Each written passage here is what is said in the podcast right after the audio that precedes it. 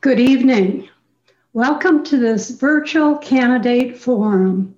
Welcome League members, attendees, and our candidate guest, Mr. John Green, Mr. Phil Hemingway, and Mr. Brian Campbell.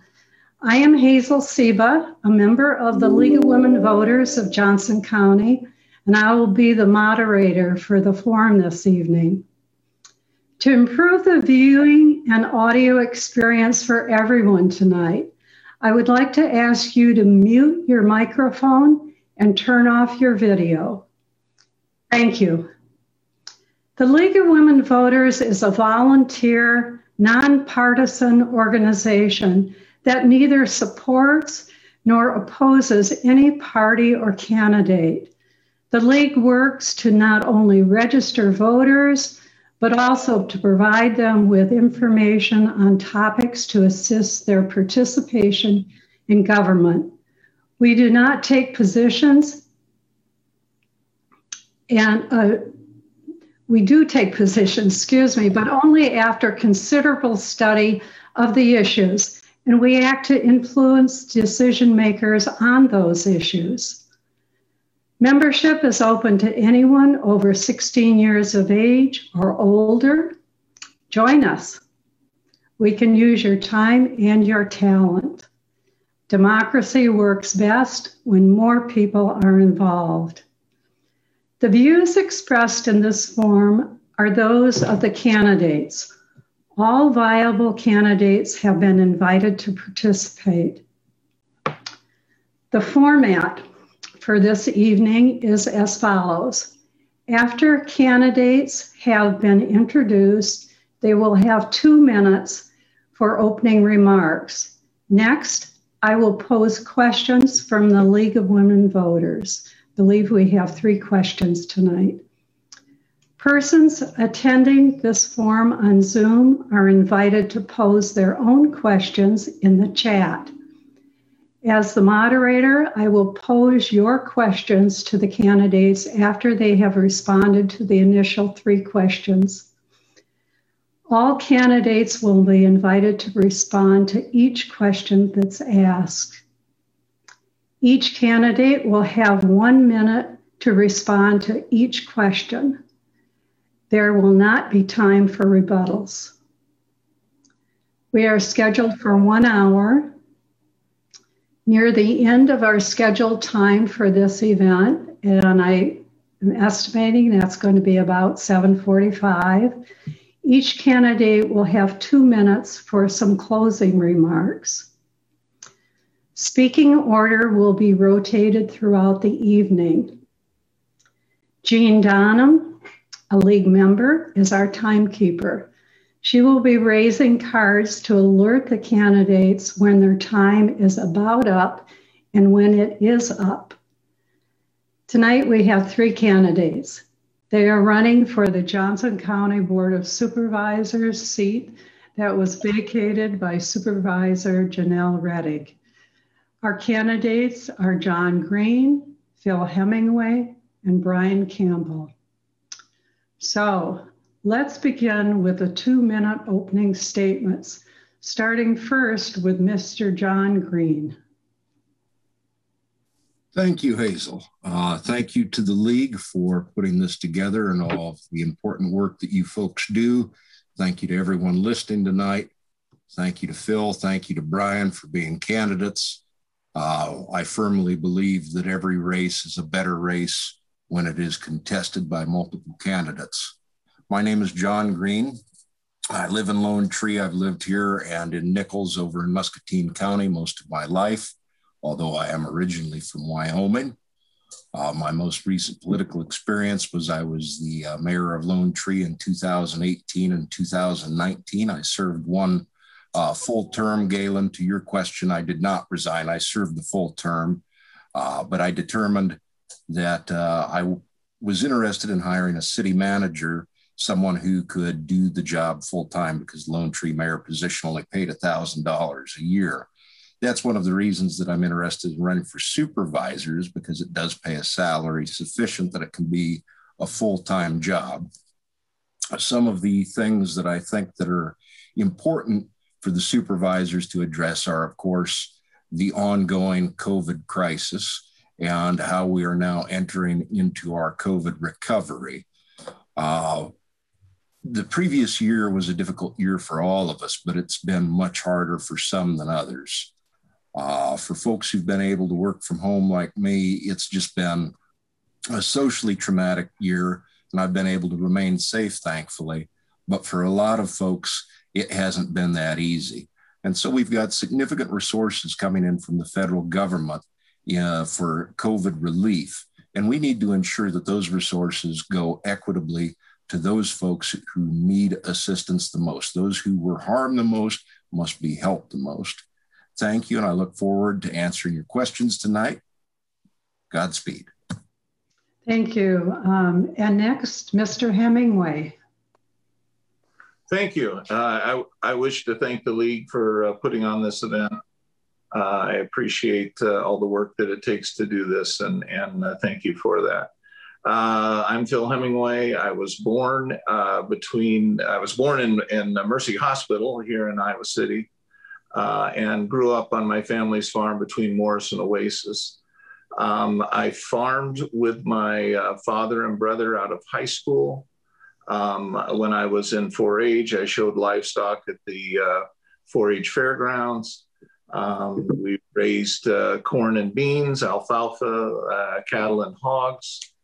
Um, I got a very great opportunity uh, in the 80s to uh, manage Roy Carver's cattle ranch in Belize, Central America, the largest cattle ranch there.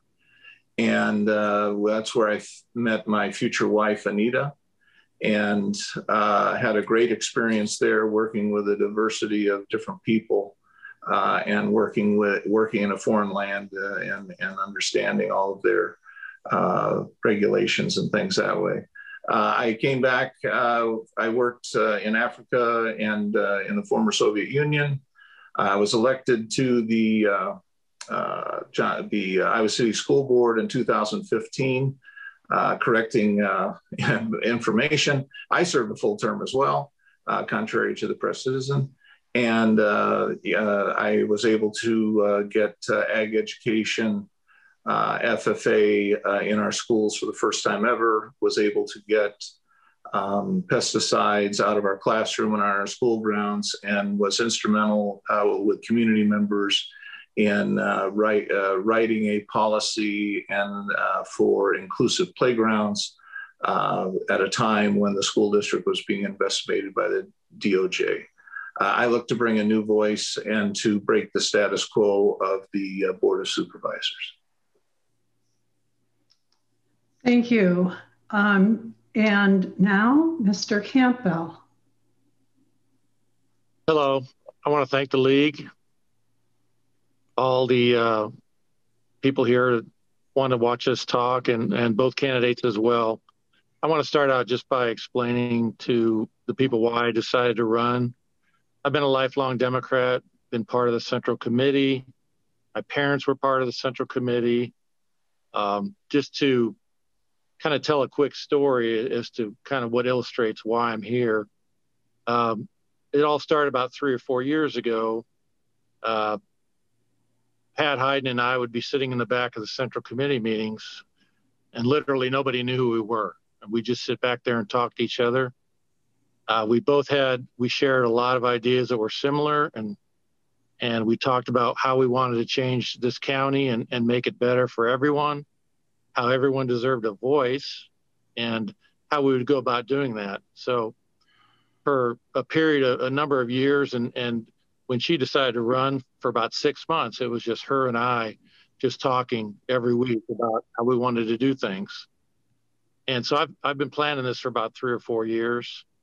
So this seemed like a good time to, you know, throw my hat in the ring. Uh, when Janelle resigned, uh, it was unfortunate, but it was also an opportunity. And me being a Democrat and sharing all the Democratic values of, of some of the supervisors and Pat as well, I just thought it was a great time. So thanks for having me. Thank you. Now to our questions. Recall that you will have one minute to respond to each question. And I'm going to read the first question. Which issue facing the Board of Supervisors most interests you? And for our order for the first question, I'm going to call on Mr. Green. Thank you, Hazel. Uh, as I indicated in my opening, I think the most pressing issue facing the county right now is our rebound from the COVID crisis and ensuring that how big of a traumatic event this has been to all of us is something that the county focuses on improving for all of us and not merely going back to what was a broken status quo. Uh, we have a one time opportunity with these American Rescue Plan dollars to really focus on making smart investments in both our physical infrastructure, but also in our human infrastructure to ensure that we are well positioned to be able to face whatever the future brings. And it also gives us an opportunity to write our own future. And so I think that's where our focus must be. Thank you. Thank you. And um, next, um, what most interests you, Mr. Hemingway? Yes, uh, there's there's a lot of priorities facing uh, Johnson County. Um, uh, definitely uh, bridging the uh, rural and urban divide is is a huge one, and it's recognized by the fact that all three candidates are coming at this race with a strong rural emphasis. Something I have uh, illustrated ever since I started running for the Board of Supervisors. Definitely, with all this money coming in, uh, we have got to spend it wisely. Uh, I have a proven track record as an elected official to the fifth largest school district in the state when I was the finance chairman. Uh, in fact, uh, the Gazette, not my words, but the Gazette editorial board said that there is simply no other member of the school board with his tenacity or attention to de- detail, especially on fiscal matters. Uh, that may be important, especially with this huge in- influx of money coming into our county. Thank you. And Mr. Campbell, what most interests you? Actually, I agree with both candidates to an extent. I think uh, the pandemic because of the leaders we have now will will ultimately take care of itself. I think the rural divide between uh, uh, the city people and people in the country is is a another major issue that Phil touched upon. But I would go a little bit further and say that it's more of a social issue where we've got opposing groups that just don't want to work together or get along with each other. And my my mantra is kind of like let's end the hate between people and let's start beginning hope. And I think that's across all different kinds of issues where there's people on both sides. And we can take care of a pandemic given time, but the issue that divides people basically is one that's systemic and that we have to work on almost every single day. Thank you. And question two what guidelines will you personally follow to balance the needs and interest of rural and urban populations in the county? Mr. Hemingway.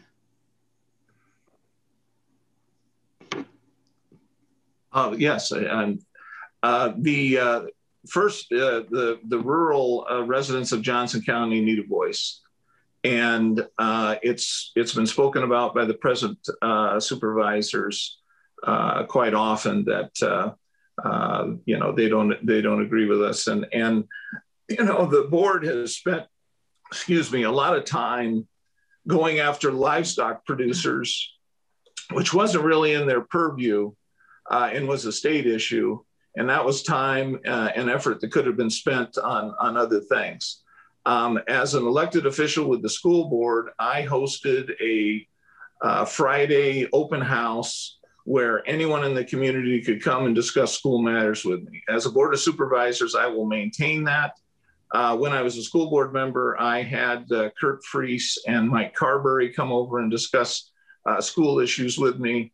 I have a proven record of working with everybody. And uh, as a school board official, you it was a nonpartisan position and you worked with everyone and you didn't care what party they were.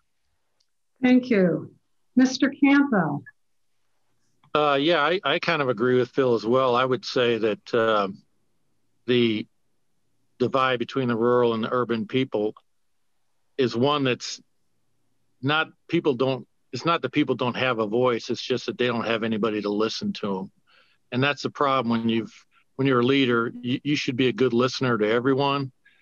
And i think that uh, i'm capable of doing that because i i'm i have support from both sides of the aisle. I grew up on a farm. A lot of my friends and supporters are farmers. They've told me what their issues are. I work for the county. I've been elected twice in this county.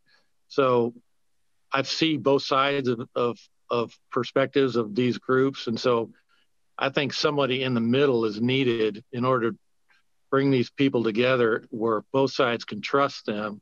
And I just think I'm the person to do that. Okay, thank you. And what guidelines will you follow, Mr. Green? Thank you. Uh, I don't know that there's so much of an urban rural divide in Johnson County as uh, the other folks vying for this office do. I, what I do think is, exists is a difficulty of communication. And that's not a dig at the present members of the Board of Supervisors. When I was mayor, I never had any issue where I could not talk to them where they weren't receptive. If I asked for something from them, they were happy to help. I think what the issue is, is it helps when folks in the outlying areas the county just see that they have someone representing them on the board, someone who they do see, you know, daily because when you live out in the boonies, you do run in different circles than the uh, city folks do. But we also, you know, we go to Iowa City all the time. And so we just need to bridge that divide. Thank you. Okay, thank you. And question number three from the league is the Unified Development Ordinance was a major undertaking. Do you hope to see the board revisit any parts of it in the near term? If so, with what aim? Mr. Campbell. Uh, definitely. I, I think the when the um, when it came about several years ago, the kind of put together a commission of of various people, and had listening posts, and a lot of those ideas from people never got implemented. Uh, for example, the 40 acre rule, where people need 40 acres in order to build a house for their family or or their children, or that that's kind of it discourages family farms from keeping them in the family. What that leads to is people end up selling their farms, and then you've got what people call factory farms because the only people that can afford to buy those farms are people with a lot of money who already own a lot of land, and that's a problem because if, if that keeps going, you're going to have people leaving farming and leaving agriculture, and it's going to turn into a, a, almost a, a, a corporation of agriculture, and that's probably one of the biggest things that I think needs to be addressed with that uh, with the land use reform. Thank you, Mr. Green. Thank you. Uh, yeah, I I actually agree with Mr. Campbell to a point in that we do need to be uh, advancing policies that encourage sustainable small farming operations. But it's it's more than that. It's not just that uh, you know, we need to hold the line. The line has been collapsing over the past 40 years since Richard Nixon was president. And the whole, uh, the whole farming thing was get bigger, get it, get out. That clearly is a failed way to look at things. We need to look at more sustainable, smaller farming, and we need to ensure that our larger operations in the county are behaving responsibly. Uh, you know, in Lone Tree, we're building a $6 million wastewater facility plant. We're happy to do that. We want to have clean water. And I'd ask the same from our ag partners in the county. Okay, and Mr. Hemingway. Yes. Uh, yeah. Uh, Brian is right on. Um, we have to revisit it, uh, and and definitely, uh, agriculture right now uh, is uh, going through an, an, evolution, and there's a lot of niche farming, and, and Brian was correct in, in identifying that small farms are are going to be growing at a larger rate than large farms, and uh, we've got to provide and, and make sure that we have policies that help support that. That's why I push to have ag education and FFA in our schools. Anyone who has seen uh, the uh, people that uh, students that participate in uh, ag education, the vast majority don't come from farms, but they're interested in agribusiness, which is the largest business in the state. And we have to recognize that our economy uh, in Johnson County, as well as the state, uh, is reliant on agriculture, and we have to work with it instead of working against it. Thank you. That completes the League of Women Voters three questions. And we'll now go to the questions that appear in the chat. And um, I'd like to remind the audience and league members in the audience that if you wish to ask a question, please type it into the chat and I'll address it from there with our candidates. Um, the first question that I have now actually is, um, is aimed at, at two of the candidates. So I'm going to break the question up, and I think this might have been covered a little bit, but um, I am curious about why Hemingway resigned from the school board before his term was completed. So, Mr. Hemingway, would you address that question again? Uh, well, I did address it in my introduction. Uh, the press citizen got it wrong. Um, and uh, I also want to clear something up. Uh, running for county supervisor does not, uh, the prerequisite is not a journalism degree from a college. I guess I'm the only one running this time that doesn't have one. But uh, no, I've served a full term. It's very easy to look up. Uh, I missed one retreat in the four years that I was there. I uh, spent two weeks, or every two weeks, I spent anywhere from two to four hours going over the district's bills, every receipt, every check. Uh, and that's why the uh, Gazette made the statement that they did in 2018. Uh, I was there for uh, many uh, voluntary listening posts and things like that to uh, meet with the students. I made routine visits to schools around the district. So um, that that fact or that is not a fact. That that is uh, false information, and I'm glad we get an opportunity to correct it. Thank you.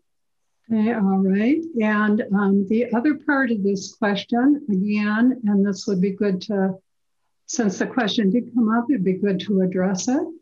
I am curious about why Green from the Lone Tree City Council um, resigned before his term was completed. So, Mr. Green. Thank you, Hazel, and thank you, Galen. Uh, indeed, I did serve my entire term as a, I indicated during my introductory remarks. I felt that it was important to be able to spend, you know, a considerable amount of time being mayor, which is why I pitched the city administrator uh, position. Uh, but I did fill out my complete term, and now I'm interested in being a supervisor because being a supervisor does bring with it more uh, of a salary than being mayor of Lone Tree. It was a thousand bucks a year when I served as mayor. It's now two thousand dollars a year because the city council who was serving with me saw how much time, how much effort, how much blood, sweat, and tears I brought to the position, and they understood the argument that it was useful to uh, offer a little bit more money in order to try and attract quality candidates that would spend a lot of time working for Lone Tree. Thank you.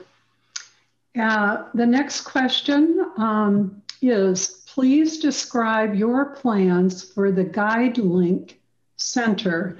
And we'll start with Mr. Green. Thank you. The GuideLink Center is something that is personally important to me. I have uh, friends and family that have been going through uh, difficult times in terms of mental health. This past year has been hard on all of us, and it's understandable that everybody's mental health is reeling. Uh, the problem with the GuideLink Center isn't anything of what they do, it's that they don't have sufficient resources to be able to meet all of the needs that we have here in Johnson County. We should look at redirecting some of the money that we spend in the sheriff's office toward mental health, toward de escalatory resources that are going to get folks help instead of just getting them sent to the county lockup. It's going to take work, it's going to be difficult, but it's important and necessary. Thank you. Thank you. Mr. Hemingway, would you address that question? Yes, um, definitely the uh, the the uh, center is a has been recognized by state officials as a model for the state to follow. Um, the, a lot of credit goes to uh, the present uh, group of supervisors that work to make this a reality. And it's important to make sure that with the new funding formulas that are coming out, that it that it receives the funding that it needs, uh, and that uh, you know we make sure that it's a success that we all want it to be because definitely the need is there. Um, what we've gone through with uh, the the COVID uh, pandemic has uh, definitely uh, created more issues with mental health and people being isolated. We're social beings, and we've got to get back to to living. And uh, so uh, we, uh, it's important that we make that facility a success and that we uh, make sure that it uh, fulfills the dream that we all want in providing the very necessary needs for our citizens.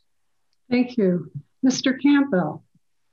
Yes, I actually agree with John in a, in a respect. Uh, it does wonderful work there, but you know, in order to accomplish things, you need the resources to do it and I think, and I've always believed this because I've worked for the county and I'm I'm kind of you know, I've been studying a lot of the budgets and things that they put together on a yearly basis. And the biggest problem is trying to find the money for everybody that, that needs it in this county.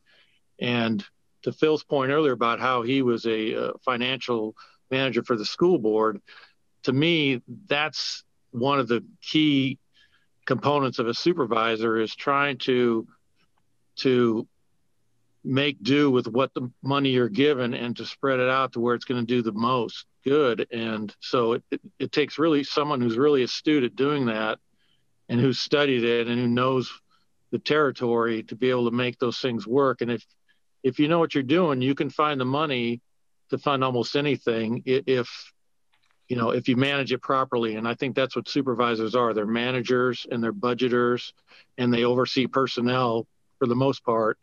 And I think if you know what you're doing and you're and you're competent, you can get the job done and and make things like the GuideLink Center really successful. Thank you. And new question.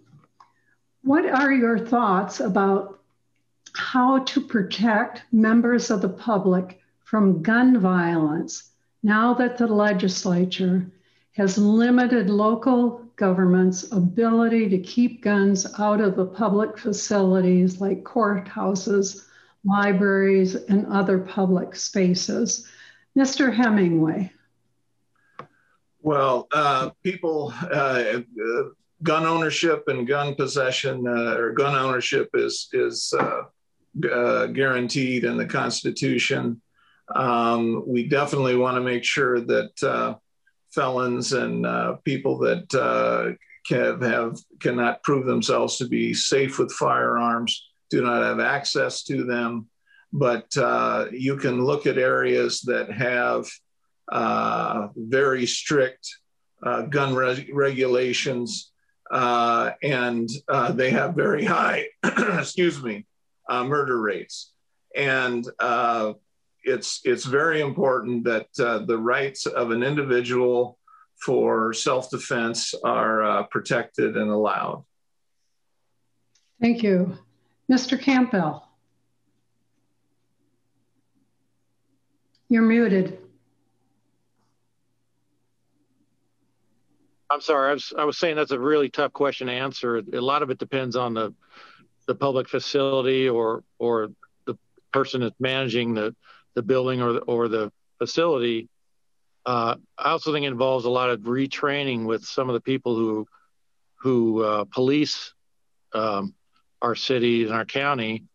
Um, I don't think that you know I don't think that the gun violence that's that's been going on in recent times is is as necessary as it is. I think there's alternatives. There's an alternative and a safer way to to handle issues like that, and it, it doesn't always mean that you know you shoot first and ask questions later. Um, but it's it's a very tough issue, and and there's rights on both sides, and it's going to take cooperation from both sides to, to come to some kind of meeting where people can feel safe. Thank you. Mr. Green. Thank you. Uh, one point I want to first address is Phil's point about how uh, jurisdictions with strong gun laws still have high cr- crime rates. That's because uh, guns come across borders from jurisdictions like ours that have got weak gun laws. That said, as disappointed as I am about the actions that the legislature has taken on gun free zones in Iowa and licensing and all that. The fact of the matter is, most gun violence is two things it's either suicide or it's intimate partner violence. And so we can make significant headway regardless of what the legislature is up to if we target those two things. You know, I'd hate for there to be a mass shooting in Johnson County, but we can make a hell of a big difference if we work on mental health, if we work on substance abuse, if we work on intimate partner violence, that'll move the ball. Thank you. Thank you. New question. What actions will you take to combat the climate crisis on a county level? Starting with um, Mr. Campbell. Uh, yeah, I think that I think that gets down to what we talked about earlier with the uh, cooperation between the urban and the rural uh, communities. I mean, how do you solve water quality or air quality or or climate issues without having people on both sides working together and and who's going to bring those people together? I mean, for years the people outside of city haven't shown the trust in the people who are running the county and and really won't go out of their way to support them. Well, how do you fix that? You've got to have somebody who who both sides can trust, and somebody who understands each perspective, and in order to bring them together and work find a solution that works because you know the people in the, that that take care of the land they they've been doing it for generations so they don't want people telling them how to do it but yet again if there's enough information that that we can bring to them and say, hey, this is what we need to do together. Let's try to get it done. I think you need somebody that's going to be able to do that. Thank you. Mr. Green. Thank you. I think the the big issue here is that we have a lot of good programs for new construction, but we need to focus, you know, most of us don't live in new construction. And so we need to continue to encourage not only uh, efficiency programs in terms of updating your fixtures and whatnot, uh, water conservation, but also in looking to improve, you know, the quality of the insulation you have, getting new HVAC systems installed, that sort of thing. There's a lot of uh, low hanging fruit because most of these systems need periodic maintenance and replacement anyway, where we have an opportunity to make a pretty significant difference in stuff that's already needs to be done is going to get done. And so I hope that we can uh, work toward improving those opportunities. Thank you. And Mr. Hemingway. Yes, uh, Brian. Brian is uh, correct, and farmers uh, my family's uh, roots go back to 1860s uh, here in Johnson County, and have been here continually. Uh, there's nothing that my brother on the home place wants to do that wants to be passed on to future generations. And agriculture is going to be crucial going forward in the climate discussion. And farmers are doing a lot with um, with uh, bumper uh, with uh, planting cover crops and doing different water quality issues to improve that. Uh, in the school district, we had the student organization that did a, uh, a protest outside the uh, superintendent's office for weeks on end. I was the only board member that came there in the day to meet with them and talk with them. we were able to do some things that way, but uh, we all have a crucial role to play in making sure that we have clean air, clean water uh, for all of us for, for now and in the future. Thank you.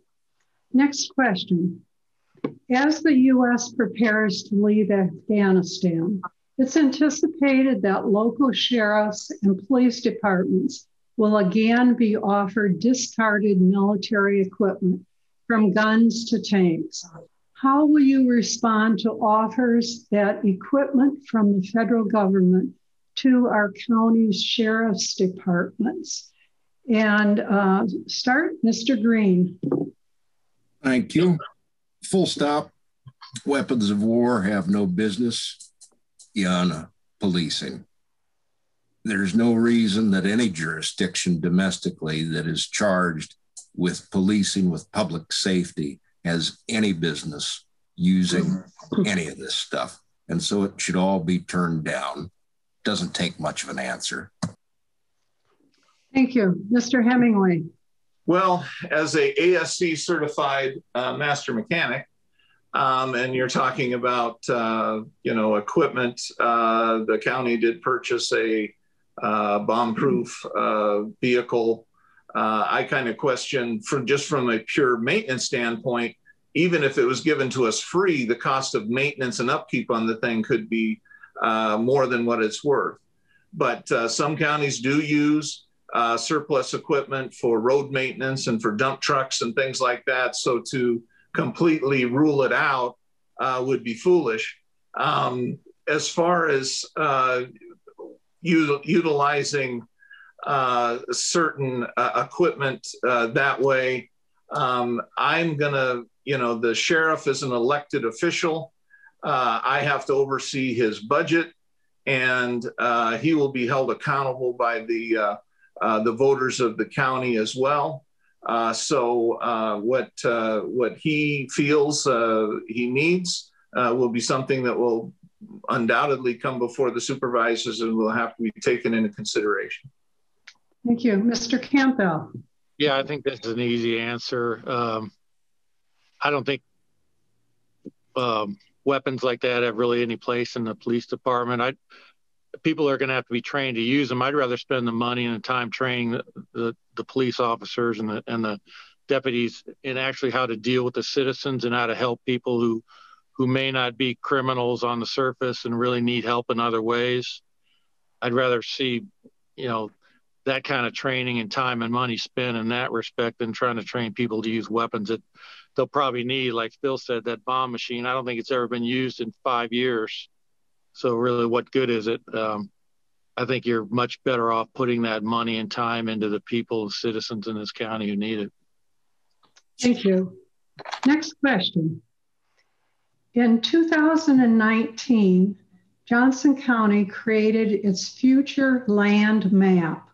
What is your opinion of the results of that review? Mr. Hemingway.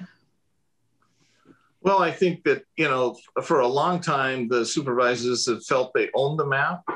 Uh, the uh, River Junction issue uh, comes to mind. I know uh, there's some residents there who are unhappy with how uh, the, the uh, board ultimately resolved that issue definitely we need we need community input and we need community buy-in. And I think it's important that you know the residents have a say and and it's it's been alluded to earlier that you know many people who own own property have issues with how they're able to utilize it. And i think it's important that uh, the the board of supervisors recognize each individual's right to uh, to use their property in a way that they feel is best for them. Thank you. And mr campbell? Yeah i, I kind of agree with phil. I think for years, I think the per, uh, pervasive um, thinking was that the Northport corridor and the north section of, of the county was a development area and, and the south and, and other parts were not as well. I think it's the map is not as, as much of a problem as its interpretation. If you look at the if you look at the uh, the plan itself, it's they they say, well, we want to separate commercial, agricultural, and residential. Well, that's fine, but in some places they choose not to do that. In other places they choose to do it. It's how they interpret it and how they enforce it to me that makes more of a of a of a difference because you know is it being done fairly? Is it being is everybody being treated equally? And you know the answer to that, in, in my opinion, is no. It just depends on who you are and who you know. And the map itself you know the county is what it is um, but the people who make the decisions the board and the planning and zoning i think they have to look at it more of a an equitable thing where everybody everybody's treating being treated the same and and uh, and fairly. And and that that would go a long way towards making it a better plan i think. Thank you. Mr green Thank you. There are two things that are in tension, but that I think nonetheless most folks agree upon when it comes to land use policy. The first, which Phil and Brian spoke about, was that when you own property, you expect to be able to do what you want with it. But the, the second thing is, I think most of us also agree that it's important that we have zoning, that we have restrictions, that we look to sustainability, that we look for responsible land use that doesn't bother your neighbors. I am sympathetic to folks who don't like the 40 acre rule. I hear a lot about it when I was mayor of Lone Tree, just living down here. But on the other hand, I also know that if we get to tinkering with this too much, uh, the thing I most care to avoid is having a bunch of hog confinements popping up all throughout the county they're bad for us, they're bad for our neighbors, they're bad for everybody downstream. So I don't want to see that either. Thank you. And new question. How can the county better respond to issues raised by Iowa, excuse me, Iowa Freedom Riders and other racial justice concerns? Mr. Campbell. Well, that that takes us back to uh, my kind of my thinking about how everybody deserves a voice. I mean, people want somebody to listen to them. I mean, that's the biggest complaint that I hear. If you if you look at customer service in in any kind of industry, people get frustrated because no one listens to them. And if we start listening to people, what happens? We start getting educated, and and a, a lot of our problems come from the fact that uh, certain groups don't understand what other groups are going through or or what they deal with on a daily basis. And you know if you get in there with i don't care if it's freedom riders or farmers or anybody you've got to you've got to have a, a platform where you can communicate and listen to each other and understand what people are going through. You can't make decisions that are good decisions unless you know the facts of what's actually going on. And so i think it's incumbent upon supervisors for any issue to just listen to whoever is out there and has a concern. Thank you. Mr. Green. Thank you. Uh, this is an important issue to me, albeit one that I know the supervisors have uh, limited direct control over. But uh, these folks, uh, as represented by the Iowa Freedom Riders and the Black Lives Matter movement, uh, these folks have been under the thumb of law enforcement for a long time. When, like the three of us, Brian, Phil, and I, you know, we have a different relationship, a different experience with law enforcement than people of color do. And I think that it's important that we really look at that and we try and deprogram all the systemic violence and racism and oppression that are in our systems of governance beyond just law enforcement. And it's going to be a monumental undertaking, but we need to start. Thank you. Mr. Hemingway. Uh, yes, as, as uh, uh, I think Brian was, was right on the communication aspect of this question. Um, I have always made myself accessible to, to speak with people, and I have protected others' right of speech, free speech, whether it be before uh, the Coralville City Council or as a board member uh, defending a citizen's right to come and address grievances with the school board. Um, it's important everybody have a voice, but it's also important that people respect the rule of law and respect law enforcement. When we have vandalization of public and private property uh, and a children's hospital where cancer, where, where children are getting needed cancer treatment, uh, we need law enforcement to be able to uh, protect those children from being terrorized by mobs that want to vandalize those properties. I want everyone to have a right to free speech and discuss the issues, and we, we need to do it, and we need to agree, agree, we need to disagree agreeably. But the destruction of public and prop, uh, public and private property cannot be tolerated. Okay, um, and a, a broad question here. As communities grow and attract more families and people, into our county, what county-wide amenities will you support to make our county an attractive place to live, work, and play in? Let's start with Mr. Green. Thank you.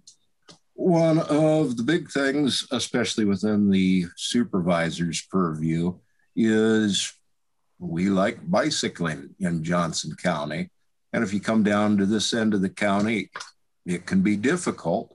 There's a number of roadways, Wapsie, which is the north south road straight out of Lone Tree here. It's in rough shape.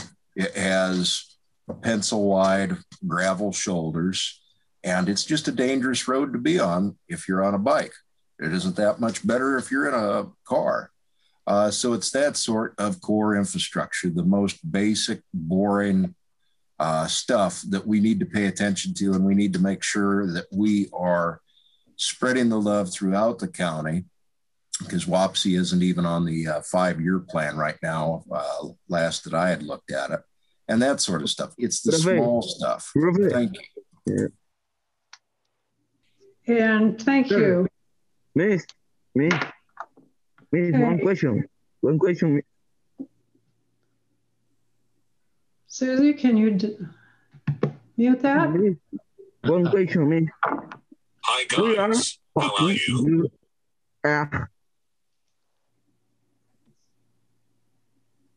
we are me, you, talking Europe.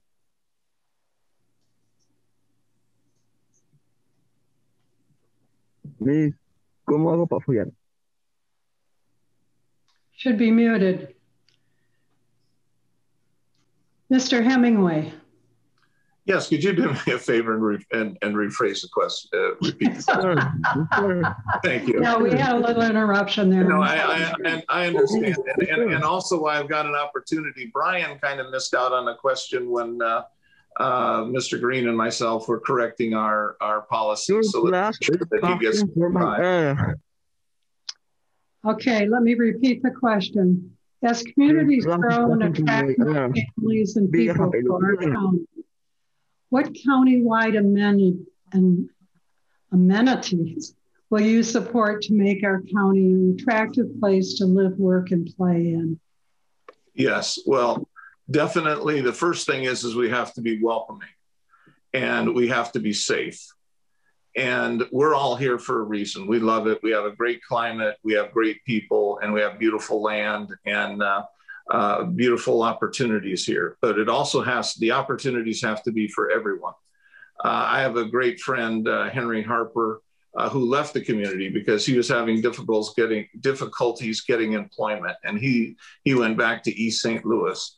Uh, it's important that we have opportunities for everyone in our community, and that we're welcoming and uh, recognize uh, people have different uh, customs, different traits, different uh, beliefs, and we respect everyone's opportunity to come here and and live and and prosper and uh, enjoy life.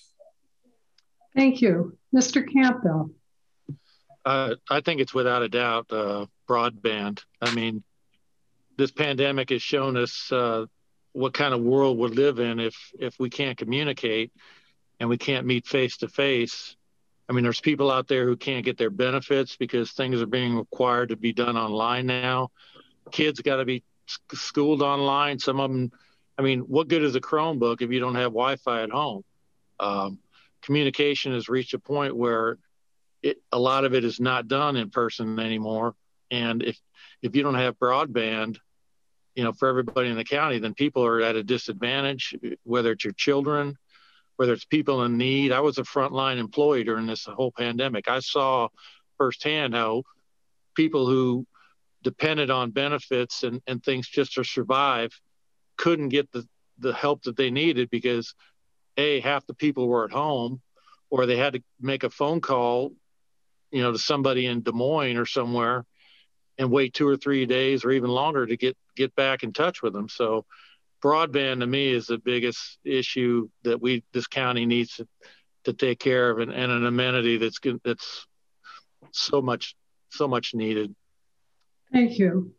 And we're at the point in tonight's uh, program where we need to go to closing statements. Each candidate will now have two minutes to make a closing statement. We'll begin with Mr. Hemingway. Well, well, thank you very much for the uh, opportunity to speak, and and uh, I uh, want to thank uh, uh, Mr. Green and and Mr. Campbell for for coming here and participating. It we've shown that we can have uh, a discussion and and uh, answer questions in a civil civil manner. Um, I want people to consider uh, what I have uh, done in uh, my public service with the schools. Um, I want them to consider the many surveys and, and questionnaires I filled out. And, and one thing that kind of popped up on me when Mr. Green was talking about his pay as uh, the mayor of Lone Tree. Um, boy, don't ever volunteer to be a, a school board member because you don't. I got a, uh, a $20 plaque, which I voted against when it came before me when uh, it was in the consent agenda. Uh, that we, I, I put all of that in for nothing. Uh, I don't look at this as a paycheck. I look at this as an opportunity to serve the county that I love. And uh, it's important that we get people in there that aren't just, uh, you know, uh, bureaucrats that that essentially are just wanting to collect a, a, a tidy check and a pension. Uh, I love this county. I've lived here all my life. When I worked overseas, I still maintained a residence here. Uh, this is where I raised my daughter. She got a world class education. Uh, and she's gone off into the world and is doing great things. I want to make sure that the the next generation uh, and future generations in this county have the same opportunity.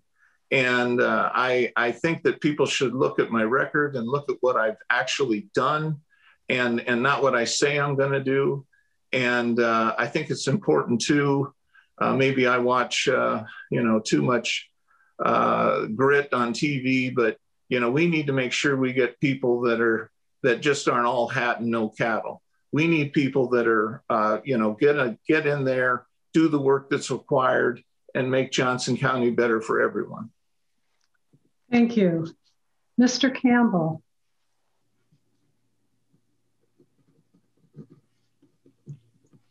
Yeah, I think Phil hit it right on the head. I think uh, I don't know. I know he doesn't do this. I certainly don't do this for the money. I, I do a lot of volunteering for veterans, and I grow food for the local community. I put in my time and labor. I, I, don't do that to get paid. I do that because that's what I enjoy doing and, and people need it. uh, my job with the county is to helping elderly and disadvantaged and and people get on with their lives and, and live a productive life. So to me, it's not about the money. It's about wanting to help people, knowing what people need. Because I work for the county, I see a lot of what goes on. I have ideas about what I think would make things better.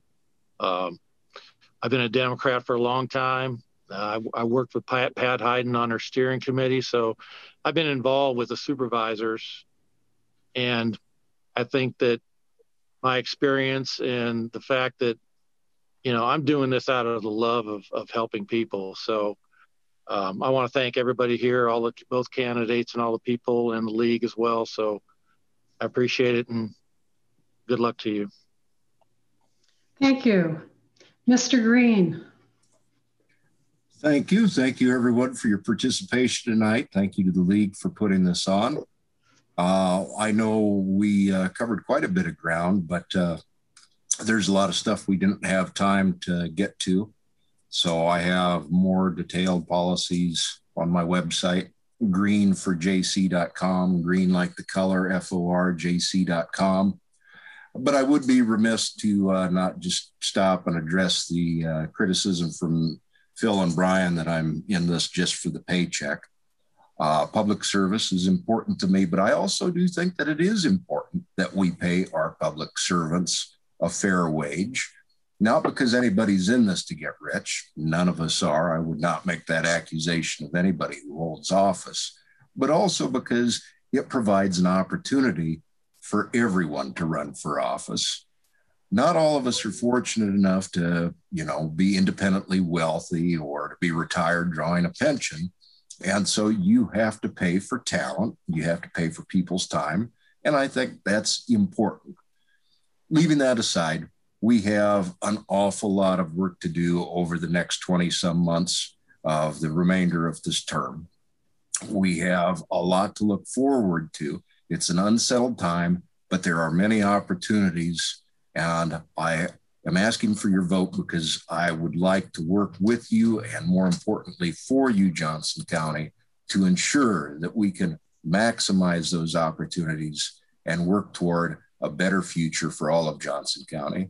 Thank you, and hopefully come out and vote for uh, on June 8th or satellite voting or drive through voting at the county building Monday through Friday, 8 to 5. Everyone, have a wonderful evening. Thank you so much. Thank you. Thank you to the candidates. A special thank you to Iowa City's television staff for recording the event and live streaming it. The recording of this forum will be available on the Facebook page of the League of Women Voters. In addition, rebroadcast of the forum will be run on Iowa City Channel 4, Coral Vision, and North Liberty TV. See their respective websites for the program schedules. I would like to end with a reminder to all of you that the League of Women Voters website, vote411.org, I'll repeat that. Vote411.org provides extensive voter and election information for each state, not just Iowa. I think it's With uh, that, good night. Good night. Thank you very much. Thank you. Thank you, everyone. Have a good evening.